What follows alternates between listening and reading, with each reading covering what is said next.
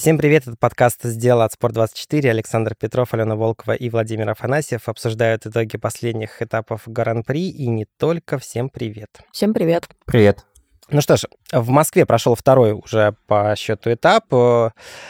Было чуть лучше в плане заполняемости арены, и наконец-то был э, даже солдат на женской одиночке. Тем не менее, этап в Москве, в столице, прошел на запасной арене ЦСКА, вместимостью, если правильно помню, 2700 человек.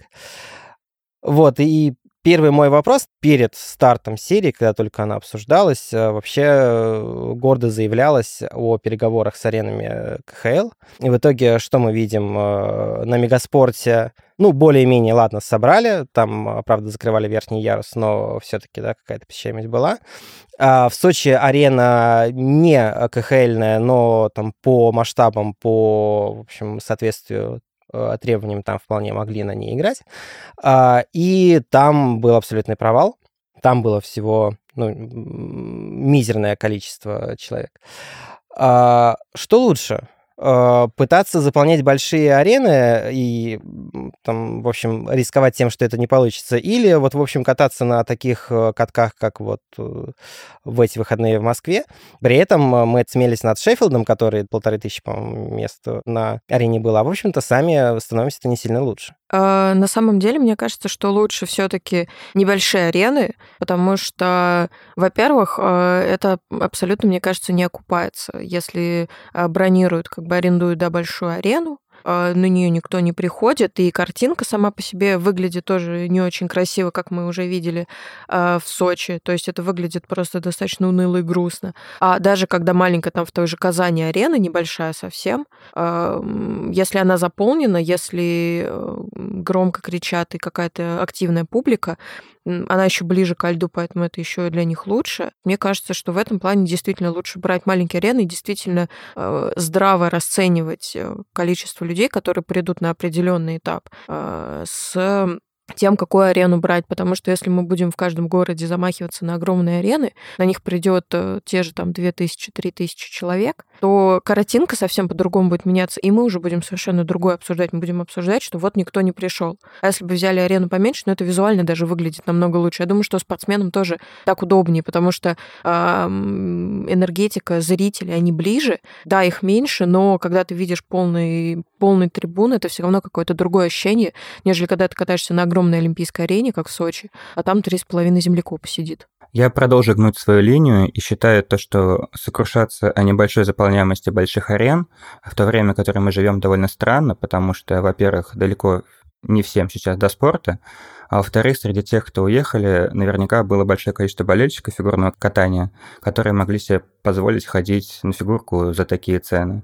Вот, то есть как бы что в Сочи, не помню, сколько было в Мегаспорте, наверное, так же. Мегаспорт, Сочи и ЦСКА, несмотря на количество болельщиков, которые можно разместить на трибунах, цены на билеты были одинаково высокие. Я буду сразу сейчас оппонировать и тебе, и Алене по поводу интереса к фигурному катанию, по поводу э, малых арен. Все мы видели параллельно с э, Кубком России а проходило шоу Евгения Плющенко. И понятно, что шоу, понятно, что реклама была везде, но это, кстати, вопрос, почему а, реклама шоу Плющенко была везде, почему реклама битвы школ, да, которая там до конца никто так и не понял, что там, э, что это за странное мероприятие было везде. Я реально ходил по Москве и везде видел вот эту вот битва школ, битва школ. А рекламы этапа Гран-при не было вообще, при том, что там, в общем, ну, на афишу можно было много э, кого поместить. И в итоге мы видим, что у Плющенко э, ну, или у Рудковской, как, как вы больше хотите, э, полная ВТБ-арена. ВТБ-арена, если я правильно помню, вмещает то ли 11, то ли 12 тысяч человек. И... 14. 14, тем более. То есть и вся арена, включая верхний ярус, была заполнена, и там, э, ну, билеты, может быть, были чуть-чуть подешевле, чем на а, Гран-при, и это, да, наверное, стоит об этом поговорить.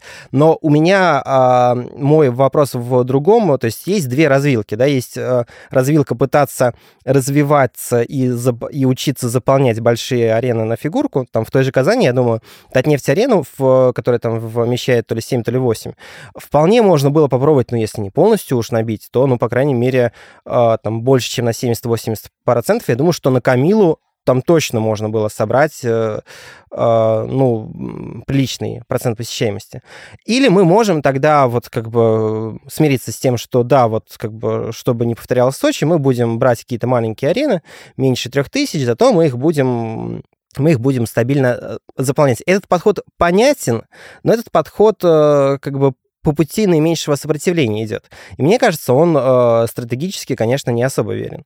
Смотри, давай сейчас э, посмотрим, в принципе, вот ты сравниваешь, все сравнивают э, вот этот пример шоу Плющенко и соревнования. Э, поговорим о такой вещи, что такое соревнование, особенно в России у нас. У нас продается билет один, который дает тебе вход на все четыре э, вида фигурного катания в день. То есть там короткая программа, угу. все четыре вида у нас, произвольная программа, все четыре вида. Это, по сути, с часу дня до часов 8-9 вечера. Естественно, тебе, как обычному зрителю, который не особо там следит, но хочется посмотреть на одного-двух людей, ты пойдешь на женщин, может быть, на мужчин, да, там, может быть, на пары, да, Получается, ты целый день должен провести на арене. Это нужно освободить целые выходные, чтобы сходить и посмотреть туда. Почему большинство стартов э, разбивают э, дни, например, на целую неделю растягивают соревнования, то есть там в один день э, две короткие программы, в следующий день там одна короткая, одна произвольная, в следующий день там такая-такая. В общем-то, вот так вот растягивают на достаточно долгий срок, как раз-таки для того, что в том числе чтобы было удобнее зрителям. У нас э, и этапы Гран-при все международные, которые проходили, и наши, по большей части, внутренние соревнования, кроме чемпионата России, потому что много участников достаточно, их все стараются вот так вот упихнуть в эти два дня, чтобы в один день были у всех короткие, в один день у всех произвольные. И я понимаю, почему большинство пошло на шоу Плющенко. Потому что э, помимо всех тех пунктов, которые ты сказал, это просто удобнее. Ты э, вечером приехал, посмотрел три часа, уехал. Здесь ты должен целый день быть включенным, целый день на ногах, целый день там что-то где-то. Тебе еще нужно где-то поесть, где-то что-то это. В общем-то, это достать, это другое Слушай, совершенно это, включение, это понимаешь? Это я понимаю. Ну, я там э, хорошо в, на этих выходных э, так совпало, что пересекалось шоу, и вот эта же аудитория, да, ну, там было много наших э, знакомых, да, на шоу, я имею в виду, да, которые выбрали не гран-при, то есть они, в принципе, на фигурку там ходят, любят ходить и могут ходить. Да, но при этом мы понимаем, что если бы даже там, это не совпадало бы с каким-то там шоу Навки, Авербуха, а, Плющенко или, или кого-то еще, в нынешних условиях э, при той раскрутке, которая есть у Гран-при, э, даже вот чисто визуальные в городе, вот я человек, который там условно не слежу за фигурным катанием внимательно, но я вот там смотрю, вот куда пойти. И визуально, когда я там хожу по городу, да, я там вижу рекламы шоу, я вижу рекламы каких-то концертов, да, я вижу, ну, то есть я вижу какую-то попытку привлечь а, внимание. Я вижу там баннеры в интернете, я вижу, ну, то есть люди работают, люди стараются привлечь аудиторию. А на Гран-при, который, в общем, ну, кстати, московский этап, чуть-чуть забегая вперед, наверное, об этом попозже поговорим, он был там, наверное, с точки зрения интриги один из самых интересных. Ну, то есть там, там реально у женщин была довольно мощная интрига, и как бы в, внутри тройки заруба была очень серьезная. У мужчин тоже, в общем, все было так э, интересно и менялось после короткой и во время произвольной, и в танцах там прям все, ну, очень на тоненького. То есть, как бы, ну, было на что посмотреть-то, в принципе. То есть, да, э, там все та же проблема, что первая тройка там солидно отрывается, она была, ну, она и не может никуда деться. Но, в общем и целом, наверное, там, с точки зрения интриги, тот максимум, который вот могла предложить серия Гран-при, она вот предложила на этом этапе. И я уверен, что это можно было собрать, ну, условно говоря, там, целиковый, там, нижний ярус какой-нибудь ЦСКА арены основной. Понятно, что не полностью, Э, смотри, вот продолжая твою тему и чуть-чуть обращаясь к федерации, может быть, э, тут же проблема в том, то, что покупая билет на Гран-при, человек получает только фигурное катание. Вот. А если, например, сравнить, когда, не помню, года три или четыре назад у нашей Федерации хоккея была задача собрать полную «Газпром-арену», чтобы э, на России и Финляндии прошло больше людей. Они, например, перед перед матчем пригласили Лепса. У меня ходил друг, и он рассказывал, что где-то тысяч двадцать после выступления Лепса ушли после, э, после первого периода. Ну, потому что, понимаешь, сходить на Лепса за 100 рублей, вот, это было для них, значит, так стимулом. Но ты понимаешь, что Лепсу заплатили не, не 100 рублей, как бы, ну, Федерация фигурного катания вряд ли в состоянии пригласить даже какую-нибудь Люсю Чеботину. Я уж не говорю про Лепса, но просто потому что, ну, это там достаточно больно, ну, то есть выступление там звезды... Ваня Дмитриенко это... могут легко позвать, извините. Ну, Ваня Дмитриенко, если что, там, да, в Казани, может быть, бы и могли. Но это все-таки такая разовая история. Ну, нет, я говорю про попытку привлечь, значит, большее количество людей. То есть, опять же, вот как многие критиковали то, что сейчас э, в коридорах э, Гран-при, по сути, ничего не происходит. Это то правда, есть, раньше да. Был, раньше был движ, то есть, и вот Алена может рассказать, что было год назад творилось в коридорах Мегаспорта. О, я когда ходил было. года два назад, да, то есть постоянно там, условно, там, выходишь, там концерт саксофонистов. Ну, здорово, здорово, и реально появляется желание ходить. А так ты еще, опять же, вот если сравнивать с Плющенко, которая все любит сравнивать, у Плющенко была огромнейшая концентрация звезд.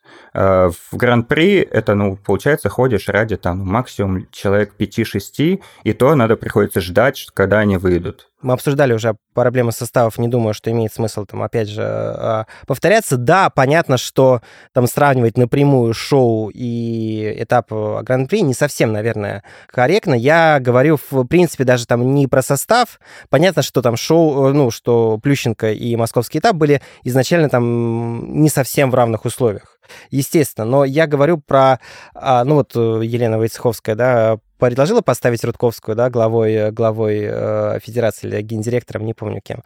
А, но э, при э, всем, наверное, да, забавности этого высказывания, в принципе, поставить человека, может быть, даже не фигурно-катательного, но который умеет продавать продукты, в общем, здесь неважно какой, да, там, концерт, э, соревнование или что-либо еще.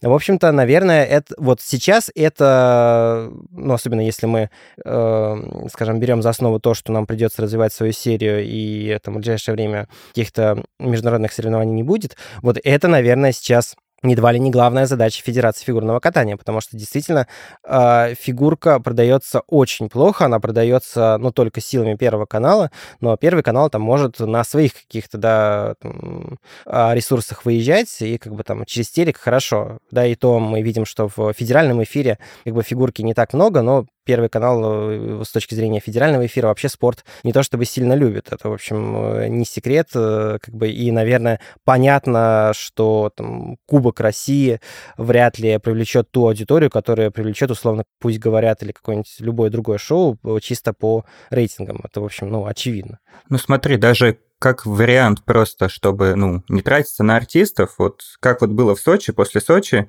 э, после своего выступления Саша Трусова вышла и сказала, что она придет встречу с болельщиками. Вот, то есть просто можно попросить своих там одну-две звезды на этапе там встретиться, и гораздо больше людей захотят пойти на арену. Нет, безусловно, нужно думать. Я вот как бы был недавно в Казани и попал на зеленое дерби на э, Акбарс Слават Вилаев. И та атмосфера, которая там была в потрибунном помещении, это, ну, вообще, в принципе, хоккей любой, да, там, что в Москве, что в, ну, вот особенно в таких городах, как Екатеринбург, как Казань, это то, к чему нужно стремиться, потому что количество активности на квадратный метр там зашкаливало. Там, естественно, там огромное количество фудкортов, там э, и какие-то и танцовщицы, действительно, там какие-то саксофонисты, и там э, какие-то конкурсы для детей, и там можно было от букмекера выиграть какую-нибудь там именную, э, ну, там, в случае с хоккеистом Джерси, но это там можно любой придумать там какой-нибудь э, приз, там, я не знаю, куртка с автографом, там, какой-нибудь Саши Трусовой или там Лизы Туктамышевой, э, все что угодно, как бы там коньки. А, реально можно придумать э, за небольшие деньги, не, не приглашая каких-то звезд там за сотни тысяч или миллионов рублей, а, но миллионы рублей. А, но, конечно, над этим нужно работать. А вот такое впечатление, что на зрителей в этом плане забили прямо абсолютно. Вспомнила момент, что, по-моему, в 2020 году в Федерацию фигурного катания Петербурга пришел человек не из фигурного да, катания, да. если я правильно помню, какой-то управленец. И он там взбаламутил очень сильно все. Он начал и развивать социальные сети, и давать очень много интервью, рассказывать про то, как они будут делать э, Петербург, вот э, одной из столиц фигурного катания, да, что они там и гран-при хотят себе, значит, взять в каком-то году международный э, этап.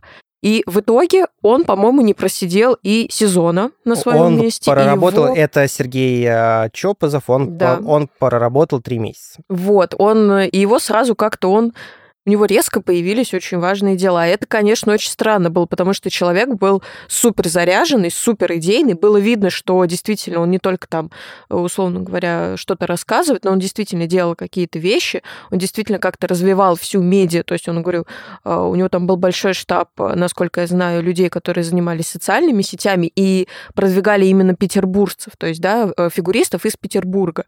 Ну, то есть это было очень круто, это было вкусно, это было интересно. Но вот, пожалуйста, все, три месяца, все. Так, такие, видимо, не нужны. Не могу говорить, что его там убрали или он сам ушел, но вот был идейный человек, проработал три месяца и ушел.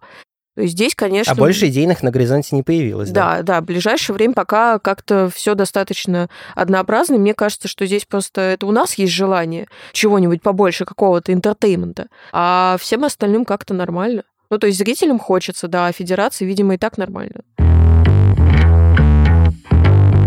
Давайте поговорим про этапы, вернее, даже э, сначала такой общий момент, э, общее наблюдение. Э, вот я уже Алена тут как раз начала говорить про чемпионат России. Я очень жду чемпионат России, потому что, мне кажется, э, с точки зрения женской одиночки, это будет, наверное, самый интересный с точки зрения интриги э, чемпионат за последние годы. Объясню почему. Потому что у нас вообще, в принципе, нет фаворитов. Ну, то есть, вернее, фавориты есть, конечно, там есть Камила Валиева, но которая там до сих пор не прыгает четверные.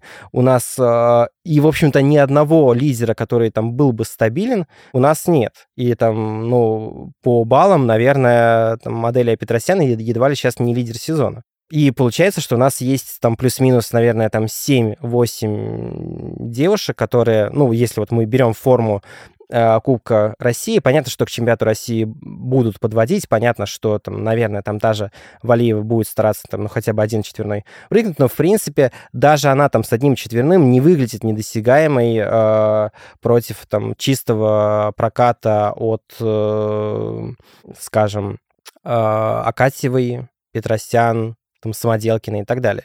То есть, в общем-то, вот в плане, в плане какой-то вот интриги будет, мне кажется, здорово. Мне кажется, это будет по всем видам все-таки. В большинстве... Ну, у мужчин все-таки есть лидер, это Марк, да, например. Ну, ну есть, там, ну, там, ну, там прям вот, ну, ну пока. я не про то, что э, там первое, а вот в целом по расположению, потому какая у нас будет градация. Кто после Марка сразу, ты же не сможешь сказать, кто второй, кто Нет, третий вот, сейчас. вот да, дальше да. Вот да, дальше да. Дальше прям очень интересно. И то, тем более мы знаем, как у нас мужское одиночное катание. Сегодня прыгнул, завтра не прыгнул. Извините, пожалуйста, фанаты Кондратюка, но такое бывает, правда. Поэтому мы говорим о том, что действительно, во-первых, сезон постолимпийский, он всегда очень сложный в плане набора формы, потому что все сначала очень сильно поработали, потом все очень сильно отдыхают и стараются залечить все свои травмы. Тоже мы видим по тем же там Анна Щербакова, Алена Косторона, они все сразу побежали делать операции, потому что понимают, что сезон постолимпийский, плюс еще и внутренний. Поэтому то, что у всех нет, скажем так, оптимальной формы сейчас, это абсолютно нормально, это даже нормально для международного сезона, потому что всем нужно восстановиться и нужно под, подготовиться к главным стартам. У нас это главный старт, это чемпионат России. Всем привет. Мне кажется, что это будет интересно именно в плане того, что во многих видах ушли или временно, скажем так, прекратили кататься лидеры, и нужно сейчас, скажем так, выстраивать новую очередь, условную, да, новый какой-то пьедестал российский. Вот для чего, правда, непонятно, но просто так, по приколу. Я бы не сказал то, что чемпионат России женский будет э, самым интригующим за долгое время, потому что и в прошлые годы была массовая интрига, например, чего стоит вот прошлый чемпионат в Красноярске, когда Трусова, Щербакова, Косторная выходили, выиграв все международные старты, и вообще никто не понимал, кто как выиграет. То есть интриги будут, что-то будет более интересно, что-то менее интересно, но это зависит чисто уже от болельщиков, что они хотят. Нет, но, понимаешь, там была интрига, но там была интрига немножечко другая, кто из них трех победит. А здесь интрига, где, где там 7-8 человек, и вообще, ну, то есть вот ты Одного можешь, уровня. ты можешь хотя бы примерно сейчас прогнозировать тройку на чемпионат России. Ну, то есть можно, наверное, представить, что, наверное, да, там за счет высоких компонентов там будет э, Валиева, хотя, опять же, ну, там... Акатьева, Петросян, Валиева. Это ты уже прямо сейчас так можешь, можешь назвать э, триумф группы Тутберидзе, да? Ну да. Ты убираешь э, Самоделкину, ты убираешь Туктамышеву, ты убираешь Трусову, которая вроде на шоу даже э, прыгнула, пусть и со второй попытки. Про попытки э, всяких четверных мы поговорим чуть позже, но тем не менее. А, то есть, ну, ты считаешь, что Трусова, исполняющая Луц э, четверной, она вне тройки? Ну, смотри, э, ты же говоришь про сейчас. На данный момент мы имеем то, что Саша недавно перешла, восстановилась от травмы, и у нее не совсем вкатаны программы. Что будет в Красноярске, я не знаю, но если говорить про сейчас, я вижу, как готовы Нет, ну сейчас понятно. Акатьева и Петросян, да, Валиева, хоть и, опять же, вот Вода Валиева пока не прыгает четверной, но эти все тройные у нее на месте, компоненты на месте, так что в тройке она будет. Слушай, ну Акатьев, Акатьеву и Петросян там на данном этапе сравнивать с Трусовой смешно, потому что Саша сейчас перешла к другому тренеру с абсолютно там другой стилистикой, да, и как бы... Э, ну вот, ты меня спрашиваешь про данный момент, я тебе говорю. Ну, я тебя... Нет, ну давай так, мы же все-таки, ну, понимаем, что за месяц будет какой-то прогресс, и я думаю, что этот э, прогресс у Саши будет, э, у Саши будет сильнее, просто потому что, ну, она сейчас начинает с более низкого уровня, естественно, она будет а, прогрессировать. Естественно, там, я думаю, что хотя бы там стабильно тройные, а не как-то там э, э, сход развал в Сочи, как бы, ну, наверное, будет, да, потому что про попытки четверных э, здесь уже там сложно что-то говорить, но месяц, в общем, в этом плане да, достаточно большой срок.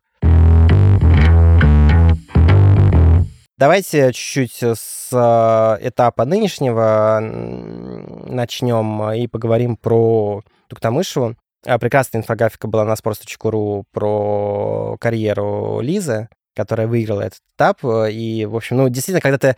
Э, одно дело, когда это проговаривается словами, а другое дело, вот если кто не видел, э, не поленитесь, посмотрите на спорте. Э, вот огромная вот эта линия от Туктамышевой, которая пережила, да, там, э, у Лепницкой 4 года, там, у Медведевой 5 лет, у, ну, там, э, наверное, немножечко спекулятивно уже закончили, конечно, э, путь Щербаковой и Косторной, мы не уверены, что так будет, но, тем не менее, то есть вот реально абсолютная эпоха, с одной стороны. С другой, несколько лет подряд а, про Туктамышеву говорили, а, что ее баллы не соответствуют ее уровню, и, в общем-то, там на фоне девочек от Тутберидзе она всегда выглядела гонимой.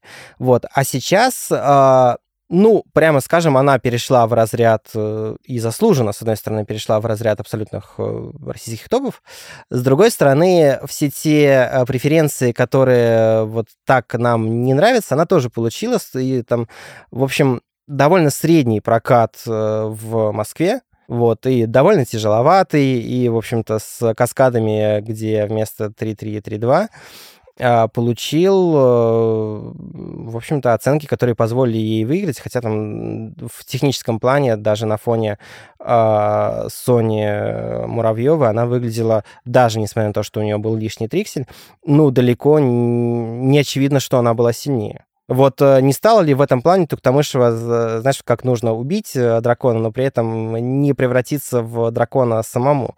Вот э, нет ли чего-то такого у Лизы? Давайте зафиксируем, что на сегодняшний день Лиза является второй по компонентам фигуристской в стране, несмотря на то, что, вот, например, в короткой программе, насколько хороши были Сони, то есть, вот с одной стороны, мы так э, негодовали все эти годы, почему Лизе ставят такую низкую вторую оценку, а с другой она выросла как-то слишком уж резко, и мне кажется, не совсем оправдано, потому что мне кажется, что по второй оценке Акатьева и Муравьева минимум не уступают. Ну, про компоненты я, я согласен с тобой. Я еще говорю про то, что выросли не только компоненты, но выросли еще и надбавки, и, в принципе, какая-то, ну, лояльность судей, потому что почти 80 баллов набрать за, да, два трикселя, но все-таки, э, скажем так, э, дальше все было, ну, далеко э, не так топово. Вот, это при том, что, ну, мы понимаем, что какие-то не, не прыжковые элементы, да, в них Лиза прибавила, но не прибавила, там, допустим, до, ну, какого-то там, уровня Валиева, условно. В общем, э, в принципе, да, Лиза стала топом, и это здорово, и это заслуженно, наверное, заслуженно ее карьерой.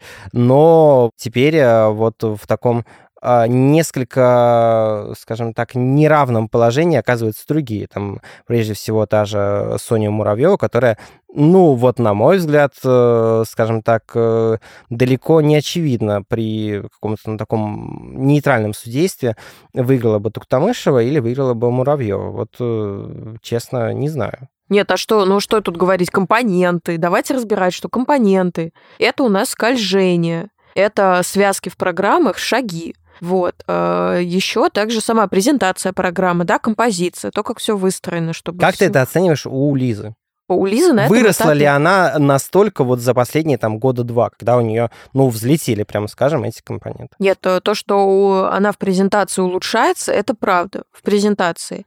А скольжение остается такое же. Но проблема в том, что именно на этом этапе у нее действительно было достаточно тяжелое катание. Не в плане там тяжелое, в, с- в смысле то, что э, э, было достаточно медленное для ее уровня, да. Не знаю, начало сезона тоже такое бывает. Поэтому здесь, конечно, то, что сразу начали такие оценки ставить, это, э, конечно, удивительно. То есть, э, если при чистых прокатах я бы могла там представить, что ей бы резко повысили компоненты. Но здесь э, не было того, за что там ставить э, такие оценки. Давайте, Вали, вот КАС забрал э, дело себе, э, то самое допинговое. Вот, и, ну что, это показатель того, что, видимо, оправдательного приговора скорее не будет, потому что если бы, ну, были хоть какие-то зацепки, то, наверное, Русада э, постаралась бы опубликовать какое-то заявление о ее невиновности. То есть получается, что э, моя теория, да, что, в общем-то, ну, наверное, внутри России признавать э, Камилу Валиеву виновной, это, в, тем более в нынешних условиях, э, какая-то запредельная крамола. Поэтому вот это затягивание, которое логично привело к тому, что какие-то международные институты забрали решение себе, это, во-первых, абсолютно вытекало из логики событий, а во-вторых, это ну, абсолютно выгодно, э, выгодно всем, выгодно международным структурам, потому что они наконец-то примут решение. Там, мы узнаем наконец-то призеров командного турнира в Пекине, а для наших, ну, как бы, если оправдают, ну, сам КАС оправдал, и, в общем, здесь вопрос закрыт. Э, Признают виновной, а проклятый Запад э, загнобил девочку. В общем, давайте мы все объединимся вокруг несчастной Камилы Валиевой. А, Здесь как бы развилка вин-вин. И так, и так, э, в общем, в накладе наши не останутся. Смотри, э, во-первых, все это, весь процесс расследования дела Валиевой под юрисдикцией Русада осложнялся еще и тем, то, что Русад до сих пор не восстановлена в правах. И еще на начальном этапе было понятно, что какое бы решение Русада не приняло, а все равно была бы апелляция либо со стороны Камилы, либо со стороны, соответственно, международных федераций. Есть версия, что Русада отказалась от публичных э, заявлений по поводу решения по делу, потому что, ну, вообще, давай так, в, идеальной системе Камила, никто не должен был знать, что у Камилы проблемы, потому что защищенное лицо и так далее. Почему в итоге нашелся человек, который слил эту информацию, пусть остается на его совести. Вот. И есть, соответственно, версия, то, что Русада таким, скажем так, э, путем решила показать и той же ВАДА, что типа вот вы поступили неправильно, что вы решили это продать огласке, а вот мы пойдем до конца, Камила защищенное лицо, поэтому мы не будем ее трогать. Опять же, пошел наплыв призыв Международных Федераций к публикации. Вот, и когда ВАДА передало дело в КАС, я, честно, ждал от Русада хоть какого-то заявления, что типа, ну, либо да, потому что мы идем как защищенные, либо они бы тут же бы опубликовали свои выводы. Но в итоге Русада просто сказала, что да, мы получили это уведомление. То есть как-то странно. Еще, опять же, есть ну, скажем так, вот ты говоришь про позицию вин-вин, а у Русада, получается, была позиция лус-лус. То есть, либо мы говорим, что Камила виновна и получаем огромнейший хейт со стороны России, мы говорим, что Камила невиновна, получаем огромнейший хейт со стороны международных федераций. Да. И опять же, все это на фоне того, что, опять же, понимаешь, у нас э, где-то несколько недель остается до официального разбада Русада. Возможного, воз, возможного разбана. Он в середине декабря будет заседание да, по поводу восстановления в правах. В общем, далеко, далеко не факт, что ее восстановят. Да, это правда. Да, и за месяц мы получаем вот такой вот, скажем так, тычок. Сергей Лисин говорил, что примерно окончательный результат мы узнаем к марту. Будем ждать март. Ну, то есть вот уже все соревнования пройдут в, в этом сезоне, и мы наконец-то узнаем, может быть, правду. Ну, тут, тут, в общем, зависит все, наверное, от э, того, смогли ли, ну, времени было э, предостаточно э, найти какую-то вменяемую версию. На самом деле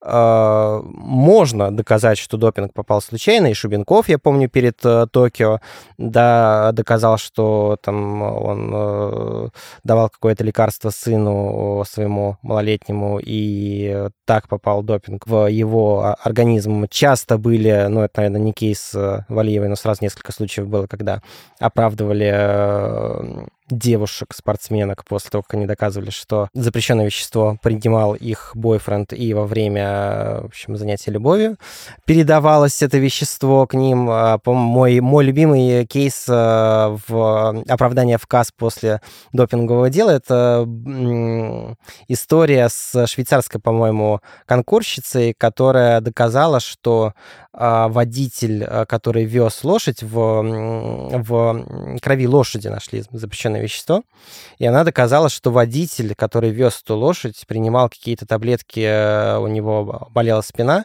и там было это запрещенное вещество, он, извините, пописал на сено, это сено съела, съела лошадь, и таким образом а, допинг попал в ее организм.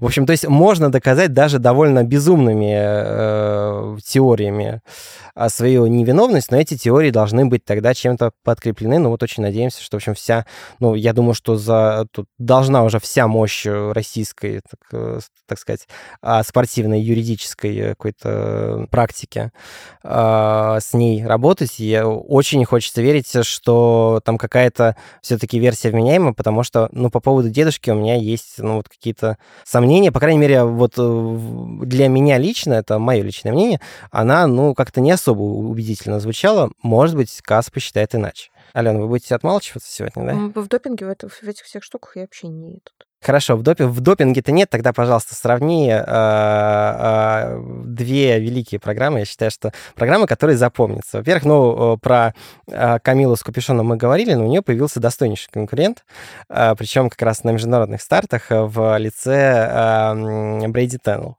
Для тех, кто не знает, Брейди Теннел вернулась да, после травмы, она пропустила Олимпиаду, и вот она сейчас вернулась с новой программой, которую ей поставил Бенуа Решо, э, и в э, произвольном прикольная программа. Там, в общем, э, программа с цитатами э, Греты Тунберг. Для тех, кто не помнит или постарался выместить эти воспоминания из своей головы, я напомню, что это такая э, шведская экоактивистка, которая девочка, которая орала с, с трибуны ООН, да как вы смеете, позор вам. Ален, чемпионат мира в идеальной вселенной, Брэди Теннел и Камила Валиева катаются в одной разминке в произвольной. И вот ты знаешь, что вот одна программа посвящена Олимпиаде в Пекине, другая с цитатами Греты. Какую ты посмотришь первой? Никакую я выключу тогда в этот момент, я думаю. Нет, на самом деле обе эти программы, если их как-то сравнивать и смотреть, это, конечно, такая интересная очень э, спекуляция странная немножко, мне кажется, потому что вот у Бенуари Шоу у него есть, э, э, он один из моих, наверное, любимых постановщиков, но у него, скажем так, есть две фазы, в которые он работает. Первая фаза — это гениально, вторая фаза — это кринж. И, к сожалению, Брэди попала во вторую фазу э, в работе с Бенуа, потому что очень сложно иногда объяснить какие-то его ходы и решения. Ален, сразу провокация. Программа Дэвис Смолкина — это гениально или кринж? А мы ее не видели, подожди, там куски. Там ничего не видно из программы-то. Если в кусках Брэди э, сразу, скажем так, понятно все, э, что есть в этой программе, то в э, кусках Дэвис Смолкин нет примерно ничего. Там пару э, хореодвижений, э, пару раз тащит э, Диану, ничего нового, в принципе, все то же самое. Поэтому пока сложно сказать, пока э, не увидишь полностью. Я прочитаю, кстати, как тут э, Брейди недавно рассказала об этой программе, что история программы такая. Вначале я статуя в саду стою на коленях, как мыслитель Родена, ни много ни мало. Но мне приходится ожить и спасать планету от глобального потепления. Моя задача привести мир в порядок. А Бенуа предложил наложить на музыку цитаты из Греты Тунберг. Когда он про это рассказал, идея мне сразу понравилась, хотя я не могла не ответить, что такое мог придумать только Решо. Это правда. Да, да. У него очень хорошо на самом деле с какими-то такими больше метаморфозными программами. А когда он начинает ставить сюжетный, это ужасно. Э, когда там, боже, моя любимая программа у Грасселя, что-то э, его э, жену сбивают, он то ли она погибает да, в автокатастрофе, да.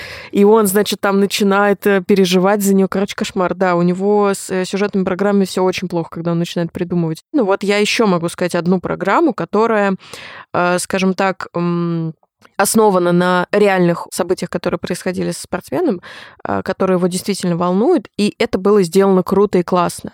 А, значит, э, Юйон, э, корейская, южнокорейская фигуристка, одиночница, а, после произвольной программы на этом этапе Гран-при рассказала, что для нее этот сезон очень сложный, и конец прошлого сезона был также сложным, потому что в то время, пока проходила Олимпиада в Пекине, ушел из жизни ее отец, и э, э, она из-за этого снялась с показательных выступлений там, потому что, ну, не могла никак себя собрать. Естественно, для нее это был большой удар. И она поставила программу под э, песню «Как мой отец». Ну, то есть, как бы, да, говорим тут, переводим. И Действительно, это очень красивая программа, очень трогательная программа. И она без какого-то, без, без какой-то спекуляции. Это видно, что это все искренне э, идет от спортсменки. Она искренне хочет как бы поблагодарить, да, показать свою любовь к своему отцу, который ушел. И это действительно круто. То есть э, можно сделать э, какие-то программы там по каким-то определенным темам, которые волнуют тебя или которые там э, где-то как-то происходят, но э, можно это сделать со вкусом, можно сделать это интересно, и э, чтобы это выглядело очень красиво. У меня, а тебе кажется, что спекуляция это плохо? То есть вот смотри, программа, программа Валиевой, программа а, Брейди, с одной стороны, да, мы там шутим, смеемся, с другой стороны, ну вот мы говорили про то, что фигурное катание должно становиться больше шоу. Может быть, это как раз тот путь, по которому а, пусть лучше идет фигурное катание по такому пути, чем когда мы видим в тысячный раз Кармен, можно так делать, но можно делать же не спекуляцию, а я повторюсь, можно делать со вкусом это все. Мы можем увидеть э, ту же самую Кармен э, в какой-то там новой постановке, да, то есть э, здесь главное экспериментировать и пробовать что-то, но тоже должна же быть какая-то грань. Слушай, ну хорошо, вот я тебя спрошу, в «Тысячи раз Кармен» или Грета Тунберг? Понимаешь, и тут сразу не очевидно. Вот, ну да, вот здесь, естественно, ты, не очевидно. Ты, здесь все зависит от спортсмена, потому, да? потому что Кармен можно поставить круто. Потому что всегда Кармен можно поставить интересно, круто, э, как-то по-новому. Да, в общем, вот только что пришла, в общем-то, новость, что ВАДА требует на 4 года дисквалифицировать э, Валиеву вот, и аннулировать результаты фигуристки, начиная с 25 декабря. Вот, э, как бы, ну, ВАДА требует, понятно, что это далеко не факт, что, э, что это будет так, но вот э, все мы говорили про то, да, про мягкое наказание и так далее, но вот ВАДА, ВАДА требует по всей строгости, я так понимаю, что 4 года, это, это, если я правильно помню, максимальный срок для защищенного лица. В общем, вот как-то так. Ну давай сразу чуть-чуть тоже успокоим болельщиков, то что все эти призывы, они ну, глобально ни на что не влияют, будет решать независимая панель, так что будем Нет, ждать марта. Панель будет решать, но как бы там позиция обвинения, она вот такая, да, то есть 4 года, не 2, не год, не, там, не знаю, не полгода, да, а, по крайней мере, ВАДА, как мы видим, настроена, настроена максимально серьезно.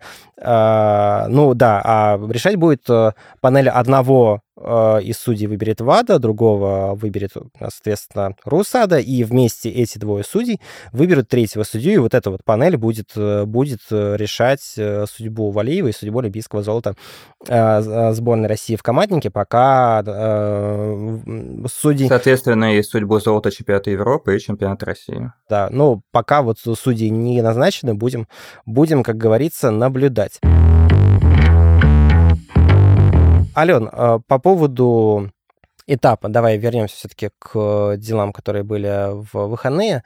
А, про танцы хочу тебя спросить. В общем-то, действительно очень интересная была борьба. Вообще, ну, я так понимаю, что можно, наверное, а, про Диану Дэвис и Глеба Смолкина. Я, я не знаю просто, честно говоря, что говорить. Но вот они опять не доехали. Но они сохраняют надежду доехать до Перми. Это да. не они сохраняют, а федерация вот, сохраняет это, надежду. Это, это все мы сохраняем, как бы уже там э, я пошутил в канале, да, сделал голосование там про то, что у них собака съела билеты. Ну, вообще, на, на самом деле уже это даже, ну, не смешно, потому что, ну, вот можно предугадать, что будет дальше. Дальше все мы их будем ждать в Перми, и они по, там, за несколько дней скажут, что, к сожалению, они не могут прилететь, но обязательно прилетят на чемпионат России, постараются. Потом на, чемпионат, на, на, на чемпионате России бы они опять не смогут, но скажут, что в следующем сезоне они, они точно э, прилетят. И, в общем-то, в принципе, там, где тренироваться, это их дело. Тут как бы единственный вопрос, почему это делается за государственный счет, а они все-таки в составе сборной, естественно, получают,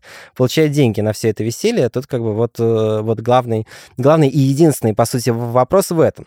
Вот, но тут, э, я не знаю, ты можешь что-то... Ну, а что я здесь могу сказать? Ну, так получается.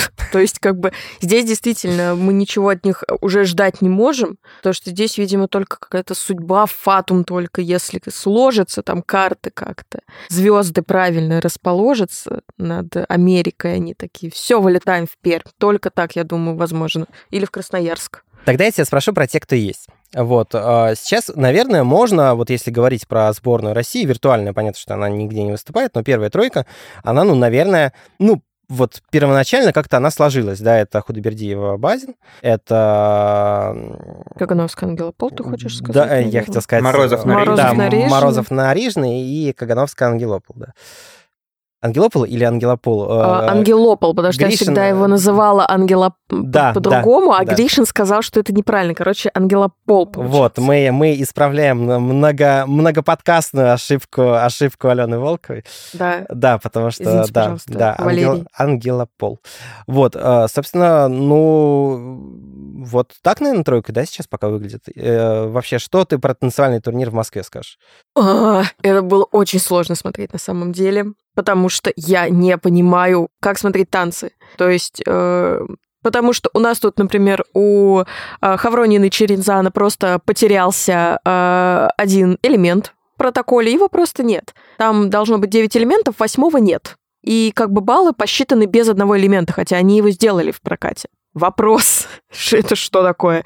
Э, плюс ко всему, они очень близко шли к э, Тютюниной Багину, и Тютюнин и Баггинс э, были выше, хотя объективно прокат у них был намного хуже. И вот я сейчас не понимаю, а, они ниже, потому что у них э, элемента этого нет, или по какой-то другой причине. В общем, это очень сложно, на самом деле, сейчас смотреть танцы, потому что, э, повторюсь, из-за того, что наша федерация не знает, эм, кто лидер, кого, как говорится, награждать кучей баллов, они награждают всех, и, и это просто, это выглядит иногда до смешного, потому что, ну, come on, 116 баллов э, Тютюнин и Багину за просто разваленный прокат. То есть, э, да, они все сделали, но они все сделали на очень низкой скорости, у них все поддержки на остановках сделаны. То есть, ну, это, я не знаю, вот ребята, которые выступают в первой разминке, вот они так катаются. А здесь нам говорят, вот, это ваши серебряные призеры. То есть э, это очень сложно смотреть. Я не представляю, какой будет уровень всего этого веселья, когда они вме- все вместе соберутся. У меня еще более провокационный вопрос. Мы все такие говорили, что вот Диана Дэвис, да в принципе, и Глеб Смолкин, да, не сильно-таки нам нужны. Вот после того, как ты вот это вот все говоришь, так, может быть, для нынешней этой сборной России, в общем-то, э, Дэвис и Смолкин, может быть, они были бы, мягко говоря, не так уж и плохие, вот мы все такие говорим, но как бы, ну вот пофиг, а так вот э, получается-то, ну, в общем, наверное... Нет, а вот почему, почему они нужны? Давай, ты э, добей это свою тему. Почему они нам нужны? Слушай, ну... Это, конечно, звучит сейчас отвратительно. Почему они нам нужны? Ну, почему они нам, нам нужны? Ну, потому что, слушай, ну, давай так, по уровню, ну, по крайней мере, сейчас они же выше э, Тютюнина и Багина. Нет, это я согласна. Но, повторюсь, это не, так, не те танцоры, за которых мы должны, вот как за Пападаки с Сизерона, условно говоря, да, держаться вот просто двумя руками. Это такие же танцоры, как и все в нашей сборной. Они такие же средние. У них нет шикарного катания, у них нет идеальной вычищенной техники. Они средний достаточно, да, э, в каких-то моментах э, нормальный средний уровень. То есть э, с тем же успехом мы можем также тянуть вот Лизу Худбердиеву и Егора Базина, что уже делают с четвертыми уровнями в произвольном танце, да, и будет прекрасно. То есть понятно, что в каждой, скажем так, федерации, у каждого вида фигурного катания когда-то происходит вот это вот обновление, что у нас сейчас, да, две наши пары, а, как бы, которые составляли костяк лидерства, а, они временно сейчас не выступают, а, абсолютно нормально может вырасти сборная, но если четко нормально э, судить и показывать им на их ошибки, показывать, где у кого какие проблемы, потому что У Багина стоит вообще там 8,50 за скольжение, когда у него скольжения просто не было в произвольном танце, абсолютно ноль был. Полный у него 8,50 стоит. Ну, то есть как бы откуда это, откуда эти баллы? Вот. И понятно, что очень сложно развиваться, очень сложно как-то э, мотивировать себя, а, улучшаться, когда ты все равно получаешь э, там, почти 200 за прокаты и живешь, кайфуешь. Поэтому здесь у меня главный вопрос это к тому, что у нас опять плохо судят танцы тем более, потому что, ну, я совсем... У меня такое ощущение становится, когда я смотрю российское, да и международное фигурное катание, что танцы сейчас вообще, они просто все пошли по э, такому веселой тропинке, где никто не учит правила, все катаются не по правилам, вот, но оценки очень интересные. А задам единственный, наверное, вопрос. Э, если бы сейчас было понятно, что на оценках основываться невозможно, это скорее на уровне ощущений. В финал Гран-при теоретически какая-то из российских пар, ну, там, не знаю, Худобердиева, Базин или э, Кагановская, Ангелопол, могли ли бы они пройти по своему уровню сейчас? Нет. Я думаю, что нет. Я а думаю, что могли бы быть бронзы, по потенциалу это что ты имеешь в виду? Ну, допустим, хорошо, может ли стать э, Кагановская Ангелопол там парой, которая теоретически к Милану, или хорошо, там, допустим, парой даже следующего цикла, которая может там дорасти до уровня э, до уровня медалей чемпионата мира Олимпиады. Ну, если они от болячек не помрут раньше, то вполне возможно. То есть потенциал-то есть. Потенциал даже есть у Худобердиева Базина, когда там Базин уже очень взрослый партнер, но даже у них есть. То есть даже если мы посмотрим на международные и на предыдущие сезоны, а, Саша Степанова и Ваня Букин не самая супер едущая пара. То есть а, объективно сказать, что Саша Степанова плохо катается в плане скольжения, да, у нее не идеальное. Но все равно они же пробились в какой-то там, условно говоря, виртуальный топ, там, в топ-5 и так далее. Вот, пожалуйста, это, это можно Не сделать. виртуальный даже, в общем, самое... Да, самое, ну, ну вот. Да, да. Вот, в топ-5. Пожалуйста, это возможно. Просто говорю, тут надо работать, нужно понимать свои реальные оценки и улучшаться там так, чтобы они были еще больше, а не из-за просто потому что. Давайте коротко про пары. Честно говоря, тут э, не знаю, что сказать, кроме того, что, ну, да, Миша Нагалямов — это абсолютный топ, и сейчас, э, конечно, они были бы абсолютными лидерами мирового сезона, и, в общем, здесь можно только в очередной раз э, как-то грустно вздохнуть и пожаловаться на, на судьбу, что ребята не могут выступать на международных стартах. А так, ну, как бы вот что про пары, Владимир, вы скажете? Я хочу безмерно порадоваться за подрастающее поколение, потому что когда ты видишь параллельные луцы, и, реально новые каскады. Но мне очень понравилось, знаешь, вот Настя Жаренкова как-то сказала, что это сейчас пара уже строится, когда планомерно, получается, да, они выстраивают одиночники, выучивают определенное количество стороных прыжков и их ставят в пару. А раньше там уходили в пары от безысходности. Но просто действительно здорово, что насколько они усложняются. То есть если последние года два вроде бы самые сложные, это был каскад Саль... Сальхов, Ойлер, Сальхов и параллельный тулуп, то сейчас мы просто видим параллельные Ридбергеры, Луцы. Это реально круто, прогресс у нас идет, и с нашей российской школы парного катания действительно все круто, и, может быть, даже она, если сейчас сравнивать и результаты, и уровень, то, мне кажется, даже пары более убедительно бы выигрывали международку, чем женщины. Может быть, только у нас, к сожалению, пар набирается там в одном случае в Казани три, в Москве 6. Там чередовать танцы и чередовать пары по этапам, но делать там более-менее нормальный э, состав участников, наверное, вот э, то, что хотелось бы как-то по парам предложить. То, о чем э, Алена говорила в начале нашего подкаста про разделение да, на несколько дней этапа Гран-при, но как бы в российской версии это невозможно, просто потому что, ну вот, не знаю, там э, пары идут меньше часа, да, там, и... и то есть, Прекрасно получ... сходил, потом поехал ну, обратно домой. Да, ну то есть там, э, даже если это будет с каким-то еще одним э, ивентом, то это там, ну, два с половиной часа, и, в общем, за это э, там просить какие-то большие деньги, а, ну, представьте, аренда там даже запасного катка ЦСКА, то есть это там лишний день да, тебе нужно устраивать. И вот тебе нужно устраивать лишний день, это там огромные траты ради вот там двух, двух с половиной часов. Это, конечно, это, конечно, в общем, не очень серьезно. Давайте напоследок про мужиков и, в общем, про Мишу Кулиду. Как-то в прошлый раз мы вскользь поговорили. И, ну, тогда, в общем, можно было как-то списать его неудачу на травму. Вот. А сейчас э, вот что происходит с Калидой? Во-первых, мне тут хочется э, сослаться, наверное, на Елену Сергеевну Войцеховскую. Ее мнение, что Калиде вообще не идет э, вот эта программа. Я, кстати, не особо, наверное, с этим мнением согласен, но вот э, что она написала, сейчас я зачитаю, что... Ну и программа, как, конечно же, не знаю, кто видел Мишна в том, что танго шедевр, а, который круче Ворона, но, на мой взгляд, это вообще не программа Калиды, не для фигуриста с такой нервной системой. Она его просто съедает, как бездна, в которую, как известно, совершенно не рекомендуется вглядываться слишком пристально. Согласны ли вы с этим? Согласны ли вы, что вот такая... Мне, с одной стороны, я объясню, почему не согласен, потому что мне кажется, если такую программу не будет катать Миша, то ее, в принципе, а вот кто ее может выкатать? Мне кажется, только Каледа выкатать и может, но, с другой стороны, действительно, в общем, программа сильнее его. Ну, про Каледу сложно что-то опять сказать, потому что он сам ничего не расскажет никогда.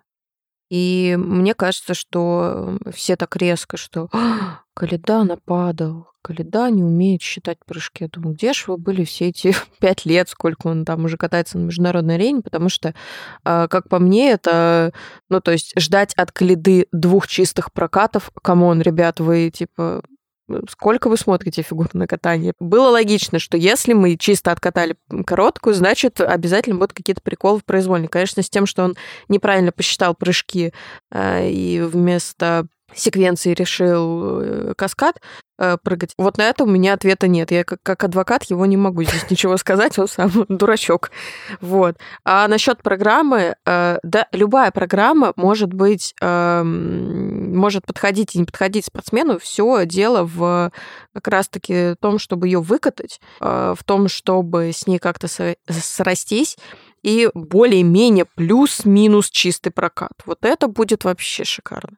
Так нет, слушай, я думаю, что выкатать ее, ну, то есть, ну, мы видели там на открытых прокатах более-менее чистые, да. В Петербурге бы... тоже неплохо было. Да, да, то есть, нет, с точки зрения того, как Миша может эту программу представить, это, ну, вот, э, я не знаю, что там уровень ворона, не ворона, но там эта программа сама по себе мне безумно а, нравится, она, мне кажется, ну, одна из, одна из лучших у Миши. Но здесь вопрос именно чисто психологический, действительно такая, в общем, а, шнитки, такая музыка весьма своеобразная, хореография там тоже вот такая очень, ну, действительно нервная. И, в общем, может быть, э, может быть и правда это так немного а, Клейду выводит из, из равновесия. Отдельно этот факт. Ну, знаешь, мне кажется, что музыка Ворона, она даже чуть посложнее, чем ну, для восприятия психологического, чем танго. Вот. Но я бы хотел, опять же, заострить внимание на счете. Просто, ну, я, у меня, знаешь, какие были параллели, когда вот на прошлом этапе первым вот Алена уверяла, что она увидела 4 оборота, а на самом деле было 3. Вот, и, возможно, Миша после падения на первом квад-тулупе решил то, что он сделал в следующем каскаде 4-3. Вот, а на самом деле получилось 3-2. Несмотря на то, что мы знаем о его ош- э, ошибках, он как бы самый опытный участник всех этих соревнований. И вот даже несмотря на то, что он сделал 3-2, у него впереди еще вся программа. Просто тут ты начинаешь вспоминать, что сказал Петя Гуменник после проката, что у него должен был быть вроде бы Луци Ридбергер Аксель, а он из-за того, что выехал неправильно, и уже сделав два тройных тулупа, он тут же решил, что надо поменять на двойной. То есть это было мгновенно придумано. А Миша всю программу впереди, сделав 3-2, решил еще потом два двойных тулупа сделать. Это удивительно. Но неужели с Мишей об этом не разговаривали никогда? Так вот, в этом-то и вопрос. Вот, но я, кстати, хочу, опять же, у Войцеховской была мысль, которую ты тоже, Вова, проводил, про то, что с Калидой происходит, это логично, потому что он идет по пути наименьшего сопротивления по отношению к себе. Это, к сожалению, печально признавать, но это ведь, наверное, так? Вот самое главное, что я заметила всю свою жизнь, болея за Калиду, а, что сколько бы его не ругали, сколько бы ни говорили, что вот у нас там появился этот, этот, этот, они сейчас его точно обойдут. Но все равно все пять лет в топе -то. Ну, если мы уберем еще плюс э, тот период, когда Кледа болел и в принципе не выступал. Но так-то он каждый год отбирался на главный старт и неплохо там выступал. Да, конечно, это не Нейтан Чен, не Юзуру Ханю, но то, что есть. Аленушка, ну на Олимпиаде же его не было. На Олимпиаде его не было тоже, э, извини меня, почему? Не потому, что он не отобрался, а потому, что он заболел. Но... То есть, типа, если мы говорим, если мы говорим о а, именно отборе на главные старты, то с 2016 года Каледа везде отбирался, везде отобрался, на все главные старты. Если его там не было, это значит, что было по болезни. Там сначала у него с носом были проблемы, на Олимпиаду он не поехал из-за ковида. Пожалуйста. То есть мне кажется, что не то, что у Калиды снижены требования, а у нас должны быть еще и сниженные требования. Потому что, э, да, мы, конечно, безумно любим мужскую одиночку за вот эту непредсказуемость, эту бешеность какая мы какую-то но мы тоже должны понимать, что э, мы вот, условно говоря, после этого этапа все будем идти, идем все вместе любить Петю Гуменника, потому что он молодец но он год уже так не катался. Это вот единичный случай, и непонятно, повторится ли этот случай. То же самое, не знаю, вот Алиф, он выстрелил в один сезон, все мы пошли его любить. Потом он пропал на несколько сезонов, не мог нормально выступать. Самарин то же самое, со всеми то же самое. Но Каледа, он бессмертен, он всегда э, чуть хуже, но он всегда набирает э, тот уровень, который, которого достаточно для долгого продолжения карьеры, и э, в топе мужского одиночного катания. С этим просто надо смириться что не бежать кажд... после каждого нового мальчика э, хаять Калиду и говорить, что вот он плохой, он плохой, его сейчас выпрут. Но только что-то его уже пять лет никто не выпирает. Хотя катается он плюс-минус то же самое. Он в 16 году, да, он прям фигачил, он э, был очень сильным, он не падал так, как сейчас. А, а потом началось вот это вот все любимые бабочки и так далее но что-то он остается до сих пор в топе. Поэтому я защищаю Калиду сегодня, всегда и последние пять лет своей жизни. Владимир, вам есть что добавить? Ну, это браво, я не могу ничего добавить. Ну, нечего добавить. Мы, в общем, э, дело закрыто за отсутствием состава преступления. Алена Волкова выиграла дело, как бы Михаил Калида против российской фигурки. Нет, ну, э, что, верим в Мишу? Тут э, как бы никто... Хайт-то его точно никто не, не собирается. Тут просто дело в том, что, конечно, обидно, потому что вот несколько прокатов Ворона были гениальные, да, и там практически чистые. Вот хочется увидеть хотя бы несколько прокатов этой программы, а, не только на открытых а, прокатах, а действительно очень крутой и, наверное, тоже по-своему гениальная программа «Танго в сумасшедшем доме», хочется увидеть э, все-таки в чистом или почти хотя бы чистом Мише. Ну, мы не просим, мы не просим многого, но хотя бы, хотя бы не падать. Вот, это, это был подкаст «Сделал». Александр Петров, Алена Волкова и Владимир Афанасьев его для вас провели. Ставьте лайки этому видео, нам это, правда, очень важно. Подписывайтесь на YouTube-канал «Фигурка», слушайте нас в iTunes, Google Подкаст и на Яндекс Музыке. Счастливо, не болейте. Всем пока. Пока.